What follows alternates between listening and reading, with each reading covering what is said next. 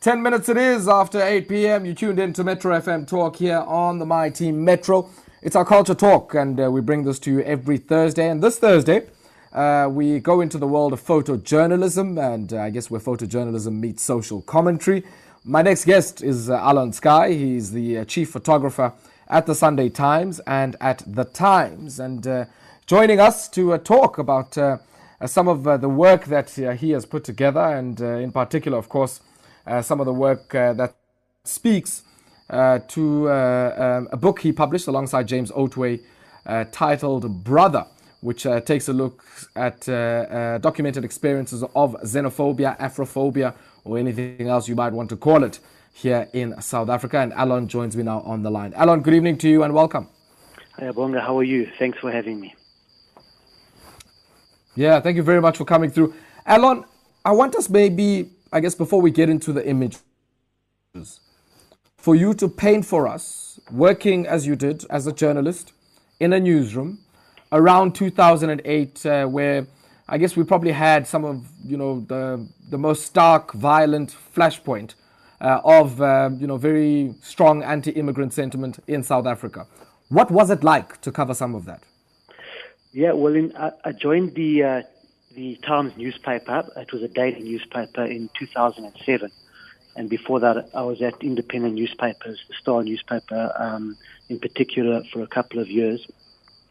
And in 2008, um, in uh, in May 2008, there was a, a, huge um, surge of violence that inexplicably started uh, in the beginning of 2008, and everyone was was perplexed as to what was going on. It was um, a lot of um, anti cross border migrant sentiment.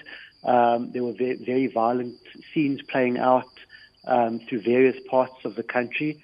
Um, and, you know, thousands of people were displaced in, in, in that uh, violence, as well as um, shops looted, and also uh, people were the, were, were the victims of actual uh, violent attacks.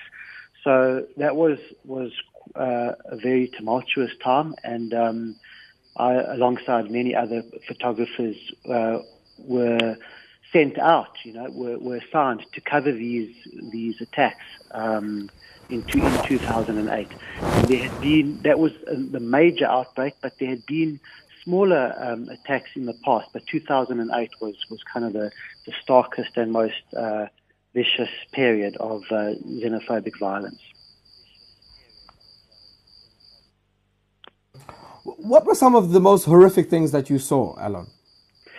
Well, I mean, from people being um, taken out of their homes, um, their homes torched, uh, people being attacked uh, violently um, by large groups of people against uh, a few people.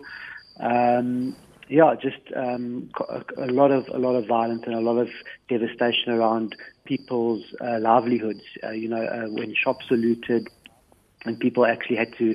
A lot of people found themselves at refugee camps, and um, as well as as local South Af- uh, as well as local people also affected by the trauma of, of experiencing these attacks as well. Mm, mm, mm. And, and, I mean, talk to me about uh, you. You know, you would have seen this um, around 2008. It certainly yes. flared up uh, multiple times after that, or subsequent to that. Yes. What, what are the continuities that you see, and what are some of the significant differences that you see in subsequent waves of this uh, when you compare it to 2008? Yeah, well, so so 2008 was was the shock because we hadn't seen uh, such levels of disruption.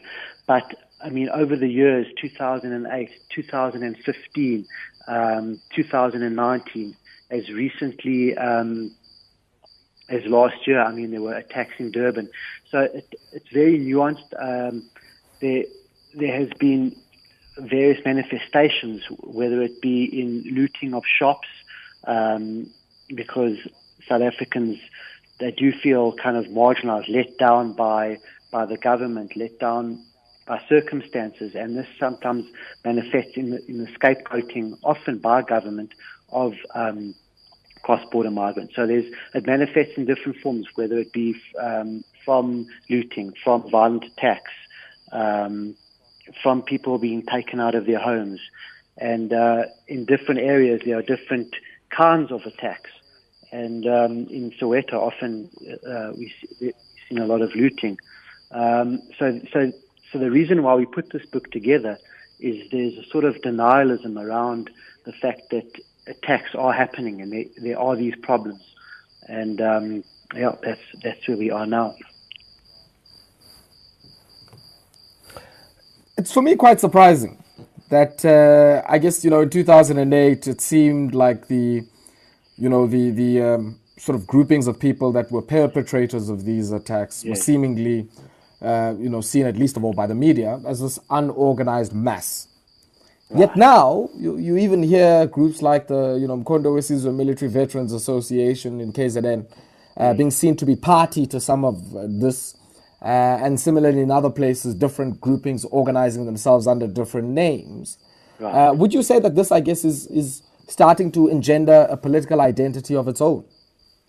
Yeah, I think, as you say, it's becoming a lot more organized. Um, there is a lot of uh, political rhetoric around this, and also demeaning names, you know, and, and scapegoating, as I said. Um, and yeah, there's a, is uh, about two years ago there were um, big marches, organized marches in in Pretoria, uh, in Johannesburg CBD, and uh, yeah, there's definitely a political edge to it. Alon, I want us to take a brief break now, yes. and uh, when we come back, we'll uh, maybe unpack some of the images and some of the work, and I guess you know a lot of the critical reflections that uh, have been triggered by the work and uh, what you make of them. And we'll do so after this. 19 minutes it is uh, after 8 p.m. You tuned in to Metro FM Talk here on the Mighty Metro. It's our Culture Talk uh, discussion this evening. And uh, joining me for this chat is Alon Skuy. He's a photojournalist with the Sunday Times and the Times. And I guess, Alon, you know, the, the one question for me as we try and unpack some of the images uh, Uh, you know, that uh, you've put together uh, both in your exhibited work, but also in a photographic essay, uh, which uh, you, you've published, and a book now sub, titled Brother. talk to me about the process that goes into the selection. I mean, I would think you go out and, you know, you, you take a wide array of images. Uh, you file some of them, of course, for you know for the paper, be it on Sunday or the daily you were working for then. How do you curate and select the ones that tell the specific story you want to tell? So a lot of the pictures in in the book um, form part of the exhibition in, in 2018, which uh, commemorated 10 years of the attacks. And you know, we, we try to we try to have a balanced view, taking into consideration the dis- different aspects around the violence around people that were affected, how South Africans were affected, as well as uh, as putting a face to um, some of the migrants that have been having struggles in the country. Um, and so in 2018, after the exhibition, there was um, quite a bit of response and debate around the work. And then we decided to put this work, um, to compile it in a book and just with pictures. But having gone through the work, we, we felt we needed to contextualize to contextualize this body of work by um, including critical texts, and um, these some of the texts are by uh, Professor Achille Mbembe, uh, Justice Edwin Cameron, uh, Joao Silva, amongst others. And we, want, we wanted to show the, the various aspects of the violence, uh, what we saw, what what actually happened on the ground while covering these events. Um, as yeah, as well as as a broader as well as a broader body of work because more attacks happened after um, after the actual exhibition, and we included we also included that into the um, into the book. And um, and and what's worrying is that it's not it's not final. These attacks are, are continuing to this day. Mm. What patterns do you draw? Um, because one might argue that if they have a certain level of persistence, yeah. then they have embedded habitual triggers. What are those? Yeah, so I think there's a lot of factors that, that play a role in it. I think um, so. for instance, the, the econ- economic factors. I mean, with uh, with COVID nineteen, um, the the outbreak slammed South African economy um, and pushed it pushed unemployment to almost a 17 uh, year high.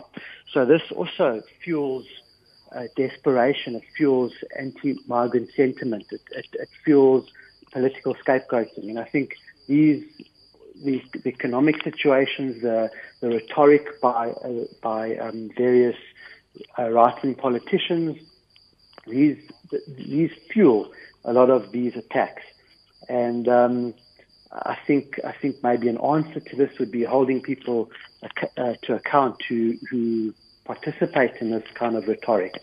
Um, so yeah, basically it, it is a worrying trend that somehow needs to be addressed. I feel. Yeah, yeah, yeah, and and and, and you spoke about the critical reflections earlier. Um, maybe lift up a few of, of those that were quite notable for you. I mean, there's a few people here uh, who are, I guess, you know, quite uh, notable, uh, you know, South Africans in and of themselves. I mean, photographer João Silva, you know, uh, uh, post-colonial thinker Achille Mbembe, uh, you know, tech entrepreneur Koketso Moeti, Justice Malala, and many others. Um, talk to me about some of the themes that emerged, I guess, that were provoked and triggered by some of the photographic work you had done. Yeah, so I think um, uh, makes also reference to the pogroms that, that kind of speak to how xenophobia also isn't a only South African problem. I mean, the, the, the we talk about how historically, you know, uh, Euro, European kind of um, violence in the Holocaust, where Auschwitz was, say, the, the biggest mechanized killing site in history, and then uh, Rwandan genocide. And these trends, even now today in in America, you know, anti-Asian sentiment is rearing its head. So I think this is a, a, a universal theme, um, as well as it's, it's, also very localized. And it, uh, these these things need to be addressed urgently. And uh, I think people speak of the frustrations around uh, no end in sight to to any sort of meaningful intervention um, by the state.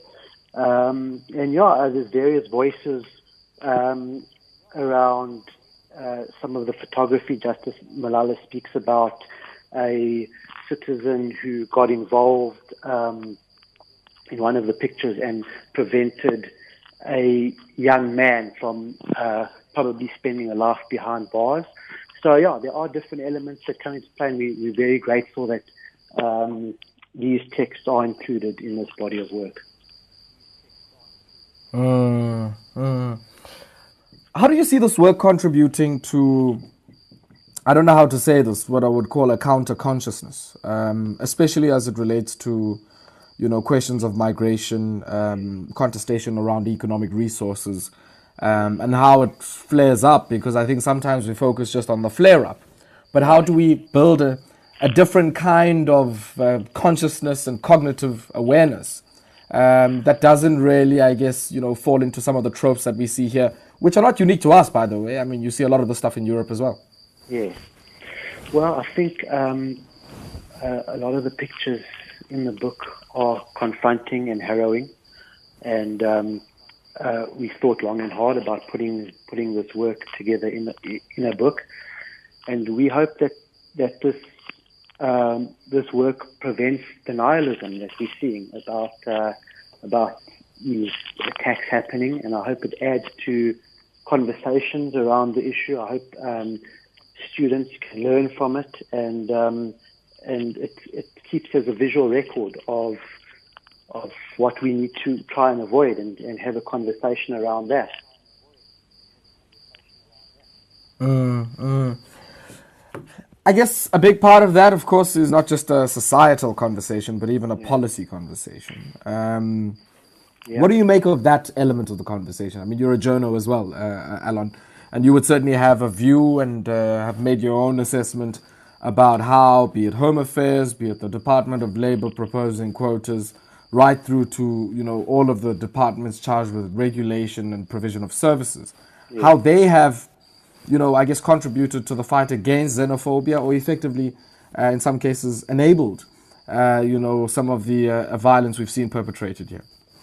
Yeah, I think, as you say, it needs to be, uh, it needs to be looked at from a institutional level, uh, and people do need to be ha- held accountable for sowing this rhetoric and this uh, kind of inflammatory um, remarks and and you know words that that have been used, and kind of try try to find ways to to kind of remedy these things. I mean, yeah, as I say, it's uh, I think it's it, it's definitely a conversation that needs to be looked into more. Yeah, yeah.